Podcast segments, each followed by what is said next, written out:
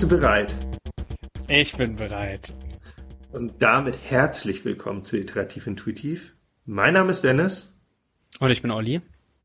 Und das ist Episode 8a. Also mal wieder das Vorgeplänkel. Wir machen heute wieder eine super kurze 20-Minuten-Folge, was total cool wird. Ich freue mich schon genauso sehr. Genauso kurz wie das letzte Mal. Und genauso mhm. knackig. Nein, wir fangen hier entspannt an. Genau. Mit, mit was fangen wir denn dieses Mal an? Wahrscheinlich wieder die Farbe.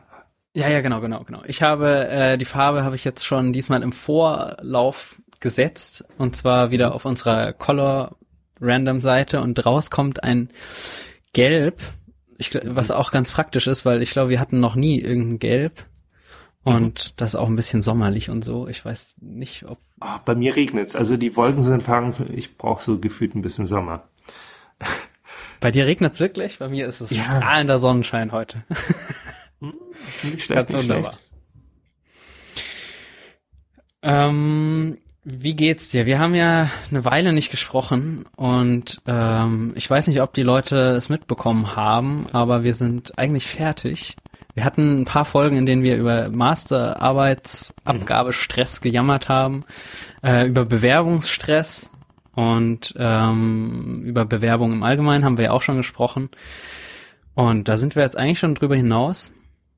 Ja. Kön können noch mal reflektieren, wie war das so? Ja, genau. Also mittlerweile bin ich schon in München gelandet, ähm, was natürlich ein bisschen schade ist, weil du ja immer noch in Berlin bist. Ja. Ich habe einen Job wir haben gefunden. ja noch den Podcast. Genau, richtig.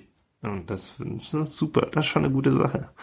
Ähm, aber ich bin jetzt hier in München, verdiene mein Geld als UX-Designer und ähm, arbeite für eine nette Agentur. Und tatsächlich muss ich sagen, ich glaube, nicht, das war einfach eine gute Sache, das hier zu finden. Das wird echt ein guter Job. Ich bin jetzt mit meiner ersten Woche durch. Da kann man natürlich noch nicht allzu viel sagen, aber ich habe ein ganz nein. gutes Gefühl. Du bist ja und schon einen Ticken länger dabei. Ja, naja, ein Tick, also richtig lang auch noch nicht. Aber ähm, ähnliche Situation, komplett neu in, in ein Team gekommen. Ähm, einer, also im Moment der einzige Designer dort, äh, spannende Aufgabe, viele mit vielen Entwicklern zusammen, äh, sehr technikgetrieben. Ähm, wer uns da stalken möchte, kann das wahrscheinlich rausfinden in den Social Netzwerken, wo wir genau sind. Ähm, ja, spannender Job und äh, ging auch gleich richtig los bei mir. Heißt natürlich nicht, dass ich nicht, mich nicht weiterhin nebenher mit Design beschäftigen werde mhm. und äh, darüber auch gerne mit dir privat am Wochenende spreche. Ja, das freut mich sehr. ähm, da habe ich schon mal direkt eine Frage. Du hast es gerade eben angesprochen. Was nimmst du aus deiner Bewerbungsphase mit?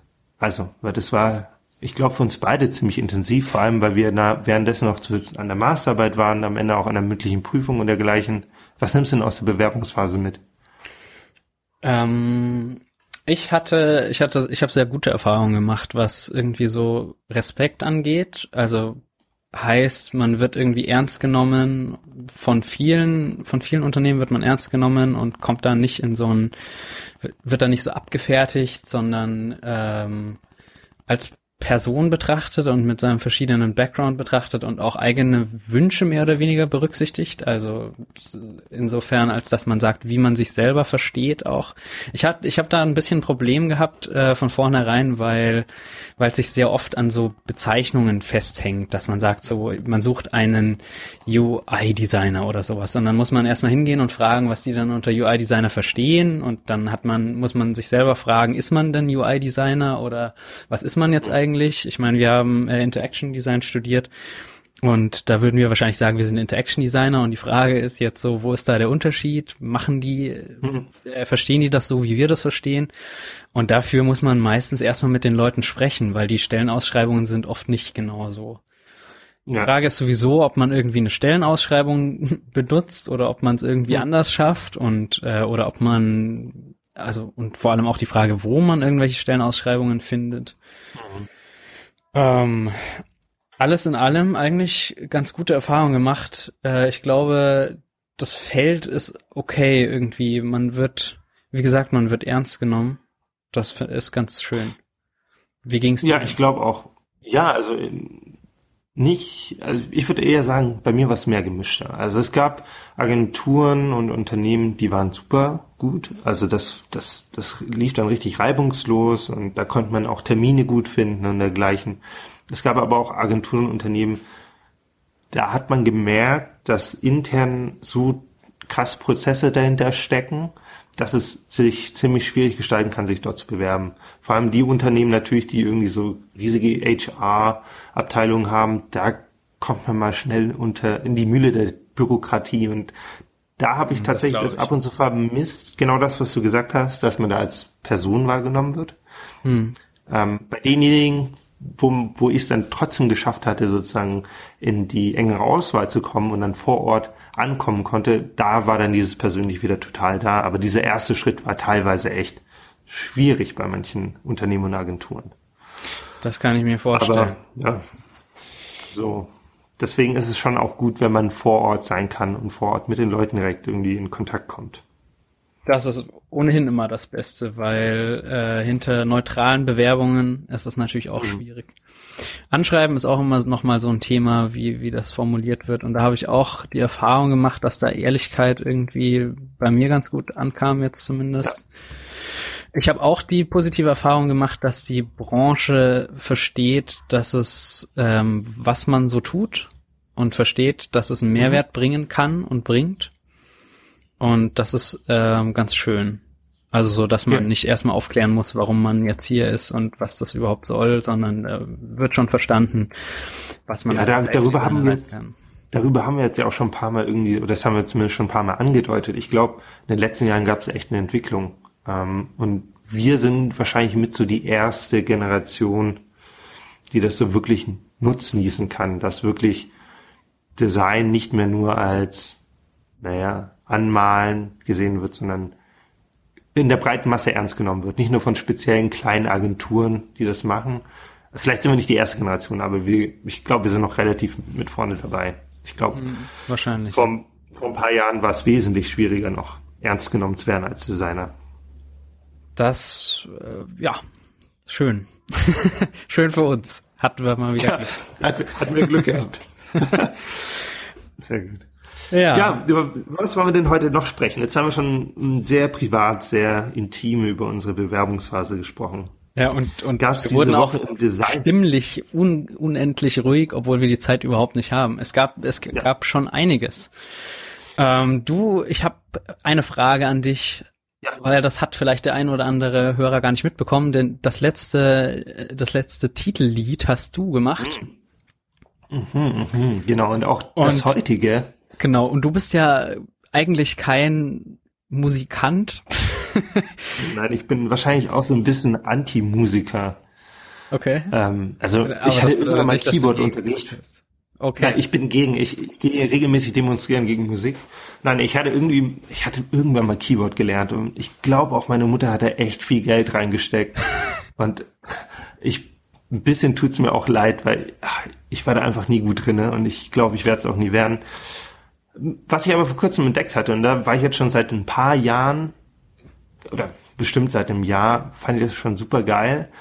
Äh, Teenage Engineering, ein schwedisches Unternehmen. Die machen so Produktdesign, die machen auch Kameras und Lautsprecher. Die haben Synthesizer auf den Markt gebracht. Erstmal größere und vor eben ein Jahr so relativ kleine. Die sind so im Taschenrechnerformat und heißen deswegen auch Pocket Operators.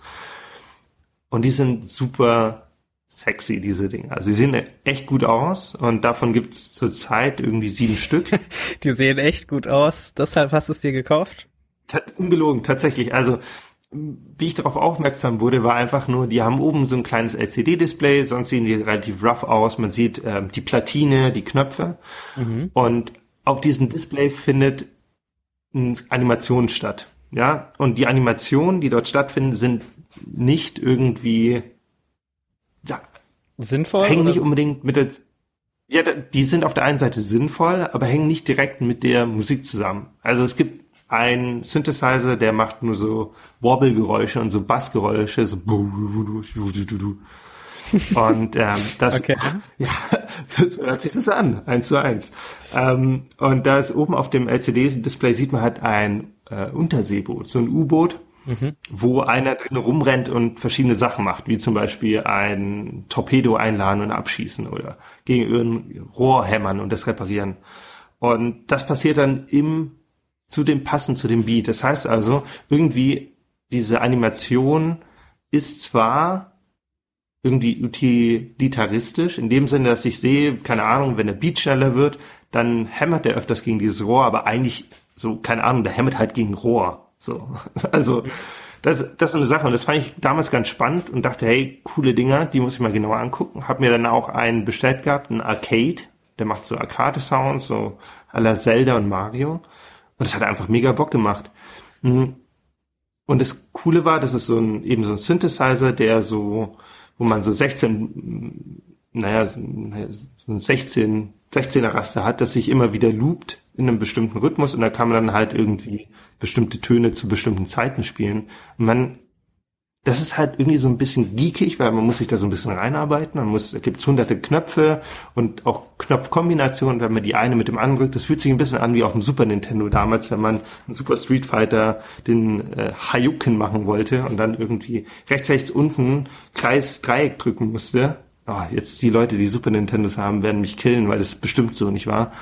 aber, aber so genauso fühlt sich's halt an, ne? Ja. Also, ein das, bisschen das, objektiver, wie ist die, wie ist die Usability von dem Teil? Ähm, ich finde mittlerweile ganz gut. Es ist so ein Ding, wo man sich reinarbeiten muss, aber darüber haben wir, glaube ich, schon mal gesprochen. Ne? Gute Usability muss nicht unbedingt heißen, dass es ähm, in Anführungsstrich, Anführungsstrichen intuitiv ist. Ne? Mhm. Also wenn ein Produkt komplex ist und ich mich reinarbeiten muss, dann muss ich halt die Sachen muss mich vielleicht erstmal reinarbeiten, muss dann aber die Sachen gut machen können. Ne? Und so ist ja. es in dem, in dem Ach Fall. So.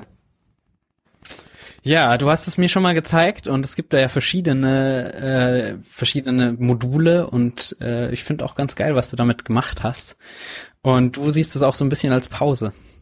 Habe ich. Ja, total. Also die Sache ist, wie gesagt, ich bin kein Musiker, ich habe das noch nie in meinem Leben gemacht. Das ist für mich immer total explorativ das hat immer irgendwie so was Entdeckerisches, wenn ich mich daran setze. Und äh, das ist halt wirklich einfach ähm, nochmal irgendwie so gefühlt ein anderes Gehirn, Gehirnbereich nochmal zu, zu ja. strangulieren und und du als kreativer Mensch kannst natürlich in allen Bereichen kreativ sein. Ich bin Designer, deswegen bin ich kreativ. Ja, genau. Sehr gut. Ähm, eine Sache möchte ich unbedingt noch ansprechen oder mindestens eine Sache und zwar mhm. hast du äh, das letzte Gespräch äh, beziehungsweise du hast aus der letzten Folge was mitgenommen, nämlich diesen Slick Design Begriff und hast damit das Internet aufgemischt. Ja. Erzähl ich war äh, auf Genau, äh, ich betreibe immer Research. Ja, ich bin ja Designer, ich bin ja auch Service Designer, deswegen mache ich immer Research und hatte davor mal auf Spectrum. Darüber haben wir jetzt ja auch schon zweimal, dreimal gesprochen. Ja, Jungs, wir haben es auch schon die, verlinkt.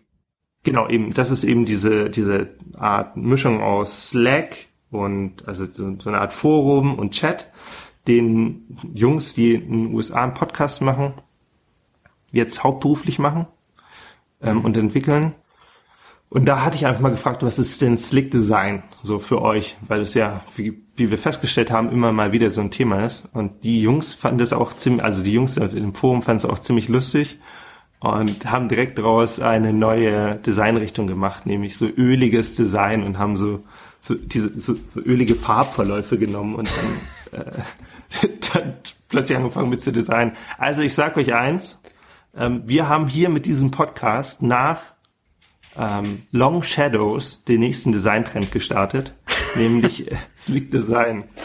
Ja, und treten damit nur in die Fußstapfen von Johnny Ive mit seinen grellen Verläufen. Genau, richtig. Also, ja. Also wir mit den ganz Großen. Wir mit den ganz Großen. Oder besser anders, die ganz Großen mit uns. Mhm. Ja, so rum. So ist richtig. Ja, können wir vielleicht verlinken? Kann man, oder kann man das überhaupt sehen, wenn man da nicht eingeloggt ist? Äh, oder ja, kann man. Ist. Okay. Ich glaube, sehen kann man es, aber ich kann es dir nicht, kann ich dir nicht genau sagen. Waren aber ein paar aber lustige Kommentare dabei. Ich fand auch ganz interessant, die nennen ihre Channels, also nur nochmal zu Spectrum, die nennen ihre Channels, also diese Verläufe, Frequencies, weil da die Leute auf einer Wellenlänge sind. Uh. Sehr schön, sehr emotional. Da, da kommen wir doch gleich zum nächsten Thema. Äh, wir wollten kurz noch, äh, wir haben ja nicht mehr viel Zeit, über IA Writer und äh, Konsorten sprechen. Also Ja. Text. Ja, erstmal die Frage, was willst du überhaupt mit Text? Haben wir schon Ja, mal wir, gesagt. Genau, wir haben ja schon drüber gesprochen. Eigentlich fängt Design, also zumindest bei mir, da haben wir ja drüber gesprochen, zu 80 Prozent Text, im Text an. Also es fängt eigentlich immer im Text an und arbeitet sich dann daraus. Und dann ist natürlich die Frage, wenn man im Text anfängt, wo, ähm, was für ein Tool nutzt man dafür? Ähm, eigentlich ist es ja wurscht. Ich könnte es auch auf Papier schreiben. Ähm, ist wahrscheinlich nicht so mega nachhaltig, weil man es mit anderen teilen möchte und so. Man könnte es halt irgendwie kopieren, an andere Leute faxen. ähm, Sehr gut. Ja, mit einer Briefmarke versenden. die Alternative ist natürlich Word. Mm, Ja, ich weiß nicht. Irgendwie, ich glaube, auch wenn es das natürlich nicht so ist, aber Word ist so ein bisschen für mich so ein Kreativkiller. Es ist, ich finde, ich finde Word ist ganz witzig, weil das ist für ganz viele Designer so ein No-Go. Aber das liegt auch dran, wie wir das gelernt haben. Wir haben so eine Trennung ein bisschen zwischen äh, Text, was so der Content ist, und zwischen Layout. Und Layout macht, passiert ganz oft irgendwie in InDesign oder so, also in Layout-Programmen.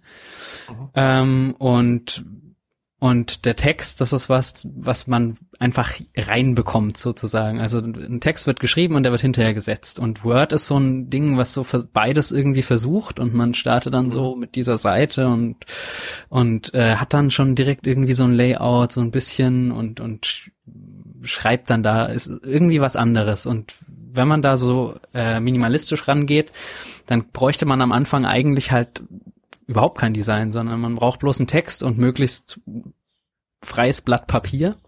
Genau. Und äh, da wenden wir oder oder wende ich und du zumindest uns so ein bisschen an so simplere, schlichtere Tools und äh, IA Writer kann das. ja. Äh, Gibt's jetzt so ein neueres Tool, das heißt Bear Writer, hat so einen Bären auf dem Logo und ich weiß nicht so genau, wie die sich, ist ein bisschen mächtiger noch als IA Writer, aber IA Writer ähm, zumindest ist eigentlich super plain und man schreibt in, ähm, willst, möchtest du ganz kurz erzählen, woher das kommt? Ja, iWriter ist eigentlich auch ganz spannend, äh, kommt von IA. ähm, das ist eine, ja, tatsächlich. Das ist eigentlich ursprünglich eine Agentur ähm, aus der Schweiz, ähm, glaube ich aus Zürich. Und die sind mittlerweile auch in Berlin oder umgekehrt. Ich glaube, die kommen ursprünglich aus der Schweiz. Und die haben in den, ach jetzt, jetzt müsste ich nachgucken. Wahrscheinlich erzähle ich jetzt wieder Quatsch. In den 90ern, glaube ich, haben die auch mal für Apple und Co. gearbeitet. Ähm, die sind Information Architecture. Genau, richtig. Ja. Und die haben halt irgendwann mal dieses Tool gemacht, weil bei denen Text halt auch wohl eine Rolle gespielt haben. Das vertreiben die jetzt noch nebenher und dieses Tool zeichnet sich eben dadurch aus, dass es eigentlich nur ein weißes Canvas ist, auf dem ein blauer Cursor ist, so ein Textcursor, und ich dann schreiben kann. Und eine Sache, die man bei iWriter benutzt, ist eben Markdown.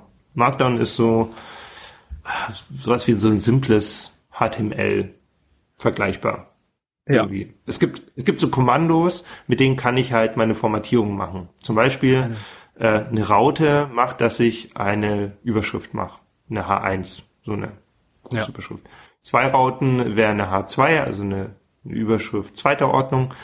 Und dann kann ich einen Stern davor vorne im Text setzen, einen Stern danach und dann schreibe ich ähm, irgendwie äh, kursiv, sowas. Und das klingt jetzt am Anfang irgendwie so ein bisschen unsinnig und ich fand es am Anfang auch so, äh, da irgendwas lernen und irgendwie anders schreiben und so.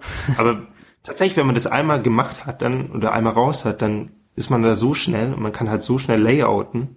Also, Ja, aber nicht so layouten wie, genau, nicht layouten, aber halt irgendwie eben den Text formatieren. Ja, äh, die Sache ist, wenn ich das, äh, wenn ich sonst auf ein Blatt Papier schreibe und jetzt irgendwie was hervorheben möchte, wo, weil ich denke, das ist eine Überschrift, dann fange ich da jetzt an und mache die irgendwie bold und äh, die Schriftgröße größer und so weiter und beschäftige mich mit so einem Mist, wo ich mich, wo ich hier einfach mit äh, einer einfachen Auszeichnung direkt das formatiere und beschäftige mich eigentlich hinterher damit, wie es dargestellt wird.